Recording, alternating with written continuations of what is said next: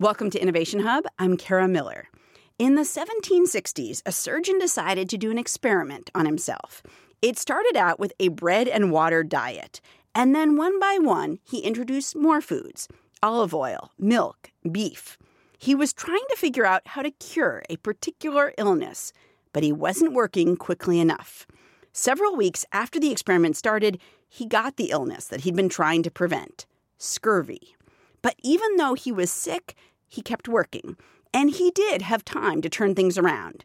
One by one, he added in more foods figs, bacon, cheese, butter to see if one of them would cure the scurvy. The surgeon died at age 29 after seven months of this experiment. He had not yet introduced the foods that would have saved him citrus fruits. Unfortunately for the surgeon, a paper had actually been published a few years before arguing that citrus could cure scurvy. The man who had come up with that idea was also a surgeon, and he had used a technique that was not properly appreciated at the time randomized trials, which would turn out to change the world. The surgeon who had uncovered the cure for scurvy had tested potential remedies on sailors, and citrus was like a miracle. Randomized trials, of course, have grown in importance, uncovering hidden facts in everything from medicine to politics. These facts are often not well understood, but they've got a lot to teach us about how we can do things better.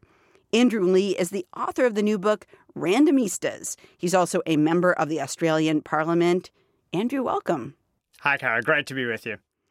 So let's just talk uh, for a second here, since I started talking about it, about scurvy. I did not realize how incredibly deadly scurvy was. Um, you wrote that if you were a British sailor in the Seven Years' War, which was in the middle of the 1700s, you had about a 1% chance of dying in combat and a more than 70% chance of dying from scurvy. That is incredible.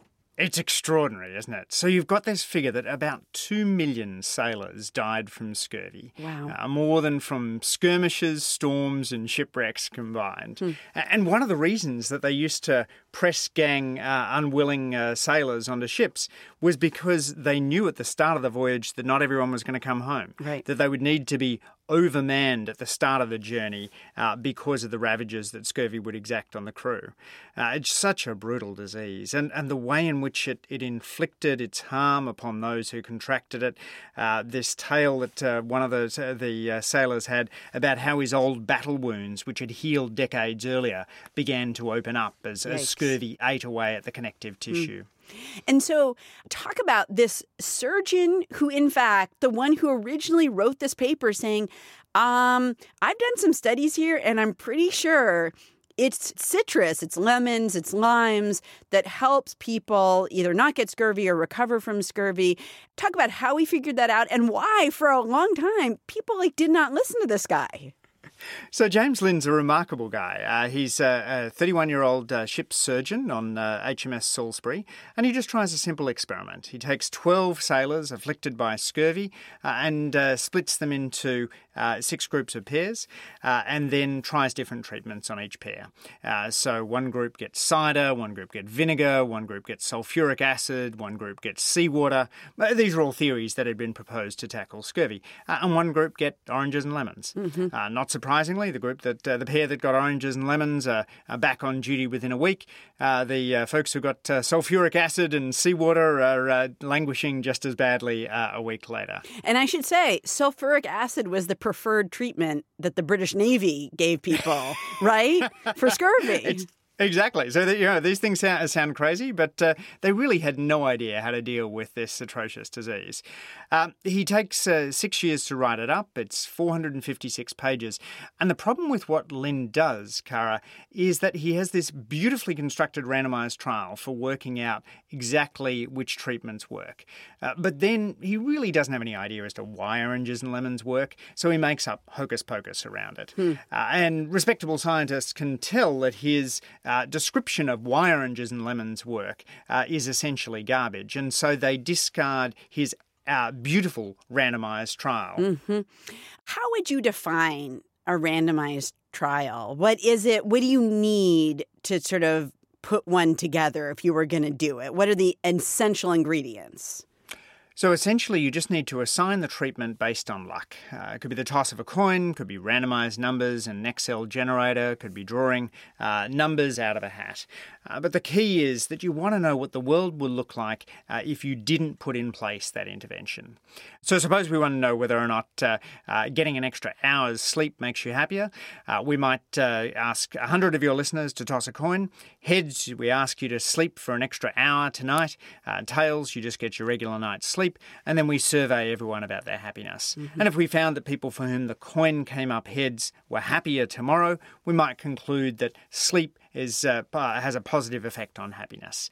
And what's clever about that is it gets around the possibility of reverse causation. Uh, that maybe if we just looked at the simple correlation between sleep and happiness, uh, it might be that happier people were going to bed earlier.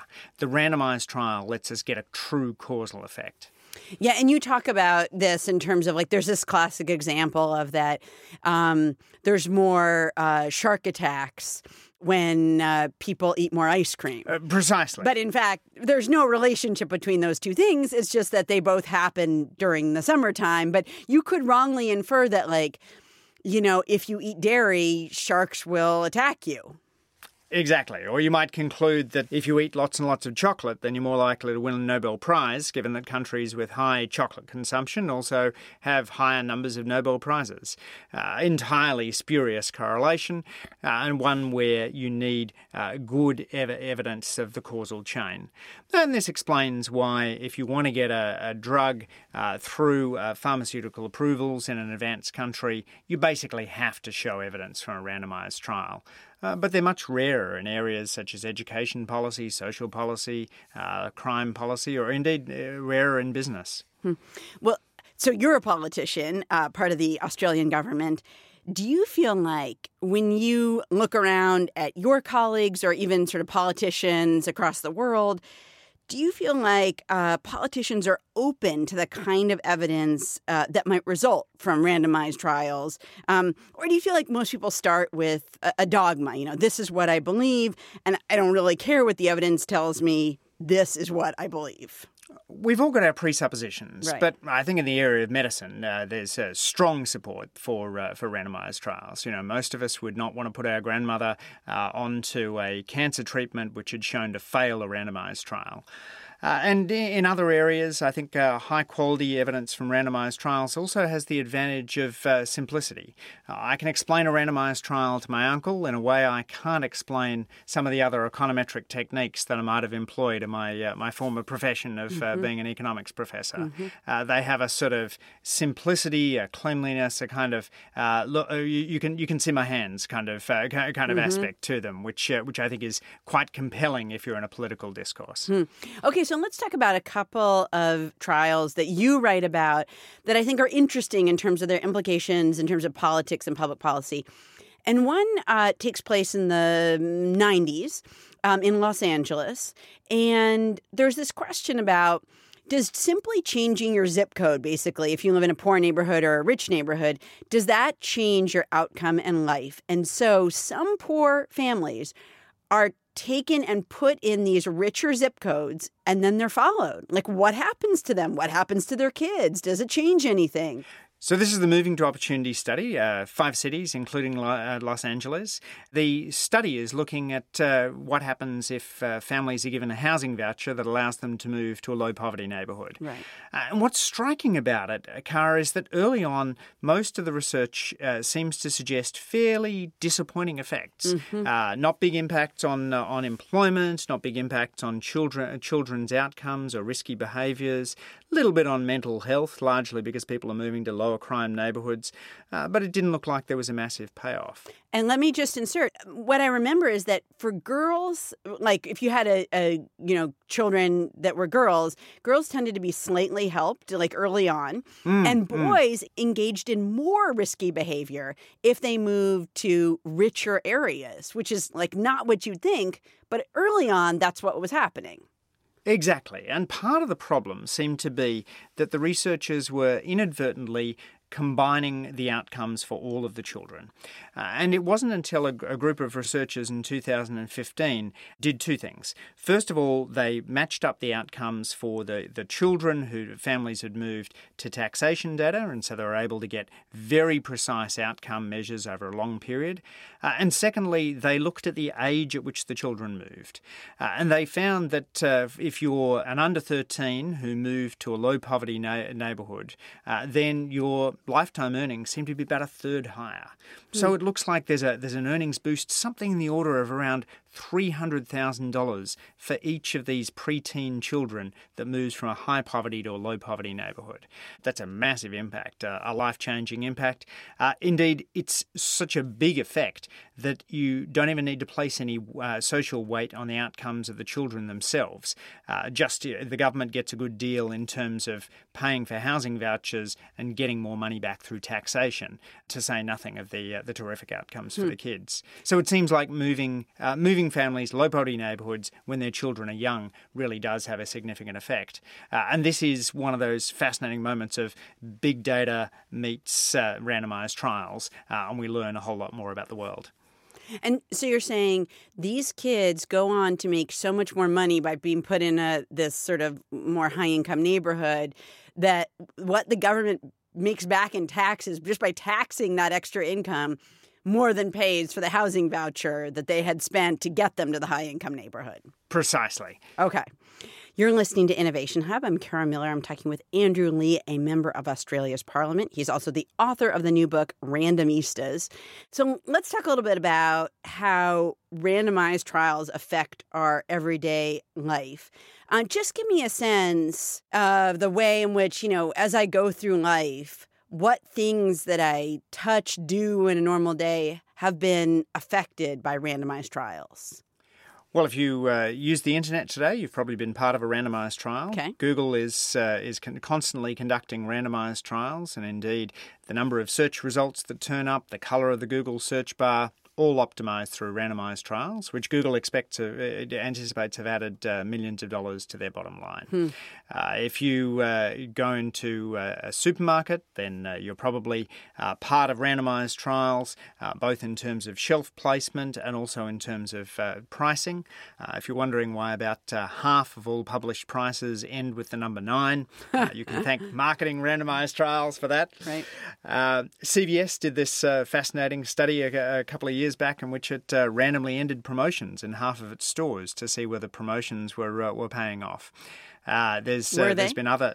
Uh, no, they weren't. So okay. they can't. They they can't. They cancelled the promotion. So okay. uh, you'll have to blame the randomistas if you okay. liked your your CVS promotions at the time um, Humana, Chrysler, United Airlines, uh, a whole lot of firms are uh, uh, constantly tweaking and experimenting. Right. One expert says that every pixel on the Amazon homepage has had to justify its existence through a randomized trial. Um, you have actually written about how this idea of randomized trials, we started talking about scurvy, really comes out of trying to figure out what is good for your health, what isn't, what remedies work, what don't.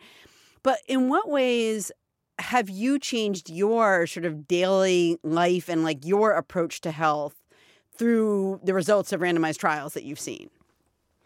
Yeah, I used to take a daily multivitamin tablet, uh, and then I read a uh, review of uh, the studies on, on multivitamins suggesting that uh, supplements of vitamins A, C, and E didn't do anything for healthy people, so I've stopped taking my daily multivitamin tablets. Um, similarly, for my daily fish oil tablet, uh, I think fish is good for you. I'm less persuaded that uh, fish oil tablets are good based on the randomized trials, so I've dropped that as well. Uh, I'm a marathon runner, and so uh, I uh, I follow the results of a randomised trial which showed that uh, compression socks aid recovery. So uh, uh, after completing a, a big marathon, I'll wear compression socks for a couple of weeks afterwards, mm. and you know you just keep on looking looking at, at, opportunities as to where you can t- hone your own your, your, what you're what you're doing in your own life. Uh, the subtitle of my book was chosen based on a randomized trial we did on Google. it uh, uh, took an hour and cost about $50 and uh, really? produ- uh, allowed us to test the various titles that, that my editors and I had thought might work. Oh, so I should say the subtitle is How Radical Researchers Are Changing Our World. And by the way, can you just set up a randomized trial on Google for, what did you say, $50 to figure out your subtitle, your book subtitle? Yeah, absolutely. Yeah, yeah. Really? So we had a, a an ad running. Uh, the uh, the ad had the various titles of, of books that we thought. Um, the the worst performing title, I have to say, Randomistas: How a Powerful Tool Changed Our World. Uh, not a single person clicked on that title, uh, Really? and uh, the highest click through was uh, was the one that Yale University Press has gone with. Uh, how radical researchers are changing our world. Are there um, randomized trials? You know, you, you talked about vitamins and fish oil. Are there results of randomized trials that you think are not well known in the public? But are there a couple things you'd like to tell people about that, like, we should pay more attention to um, in the world today? Yeah, so surgery is one of the things that uh, that I was comp- had my eyes completely opened on on uh, writing this book. Uh, the surgery traditionally has been uh, a craft which has been averse to the sort of rigorous testing of interventions that medicine has put drugs to. Uh, but recently, uh, uh, tr- surgeons have been much more open to doing what's called sham surgery, uh, in which patients consent to either having the regular operation done on them or else to being sliced open uh, and sewn back up again without the operation being performed. It's hard to imagine signing up for that. Just open me up. Don't do any. I guess you don't know. You don't know whether you had the surgery or not. Exactly. You don't know, and the surgeon doesn't even know until the moment they walk into the operating theatre. So they can't treat you differently in the prep phase. Okay. But uh, it, it, the consent is rigorous, there's ethical evaluations, uh, but this, the results have been striking. Uh, one study of uh, 50 sham surgery trials uh, found that in about half the cases, uh, the real surgery did not outperform the sham surgery. And we're talking about operations that are performed millions of times a year uh, around the world uh, knee surgery, shoulder surgery, uh, meniscectomies. Uh, you know, this is big and important stuff given how, we, how much we spend on healthcare. We really need to know whether these surgeries work and then how, how best to make them work. So there's randomized trials of robotic surgery, there's randomized trials that would look, for example, with a hip replacement. Is it better to make the incision coming in from the front or the side or the back? Is it better to use one kind of uh, uh, surgical technique than another? All these things are being rigorously tested, and uh, patients are the better for it. Give me a sense of some of. I mean, we've talked about a lot of things that um, randomized trials can tell you. What are some of the downsides, if you see any, to doing these kinds of trials? You need to be absolutely uh, solid on the ethical uh, dimension. So, for example, Facebook did an emotional manipulation experiment some years back in which they randomly changed the emotional content of users' feeds in order to uh, answer the uh, fascinating and important psychological question uh, as to whether seeing more positive information in your friends' feeds made you more positive or more negative. Right. And it turned out you followed the emotions of your friends. Uh, so, you know, interesting result psychologically, uh, but they hadn't warned users of it and they hadn't uh, compensated them in any way. Uh, I'm all for uh, Facebook setting up a uh, g- panel of its users who've agreed to, to be part of interesting psychological studies, uh, but I don't think they should have done this experiment on users without their consent. Uh, we also need to ma- make sure that there is rigorous oversight and that the experiment is uh, stopped if it looks as though there, it's doing harm, uh, or indeed sometimes uh, experiments are stopped in the medical literature because the established procedure it turns out to be much worse than the, uh, the than the control group. I wonder if, like, in the case of some of those surgeries where people were just getting cut open and sewed back up, um, but they are, actually weren't getting the surgery, they were kind of the control group. I wonder if going into that, medical researchers thought, these people are really getting a raw deal. Like some people are getting knee replacements and other people are getting nothing. They're getting an incision in their knee and nothing else. I just wonder if, you know, there's ever times when people have these kind of qualms about, gee, we're giving these people so much of a better deal than these people. Yeah, well, but you only have to uh, look at, uh, for example, the uh, the drug thalidomide, which was uh, was given out to pregnant women in order to deal with deal with morning sickness, and turned out to be doing terrible damage Right. to uh, to babies. In the 1950s, right? It was Exactly. Yeah, yeah. Uh, and there you would very much have wanted to be part of the control group, not the tre- uh, treatment group. Right. Uh, we've got social uh, social policy interventions such as Scared Straight, in which youths uh, uh, put in jail for a day in order to uh, reduce the chance they'll offend. Uh, Scared Straight turned out to increase offending rates. And again, mm. there, you'd want to be in the control group rather right. than the treatment group. Right, right. The very fact we're doing the randomized trial is because we don't know whether it's better to be in the treatment or the control group. And, and there are countless moments where it's actually better not to get the treatment. Mm-hmm. Andrew Leigh is the author of the new book Randomistas. He's also a member of the Australian Parliament. Andrew, thank you so much. This is great. Thank you, Kara. Great to be with you.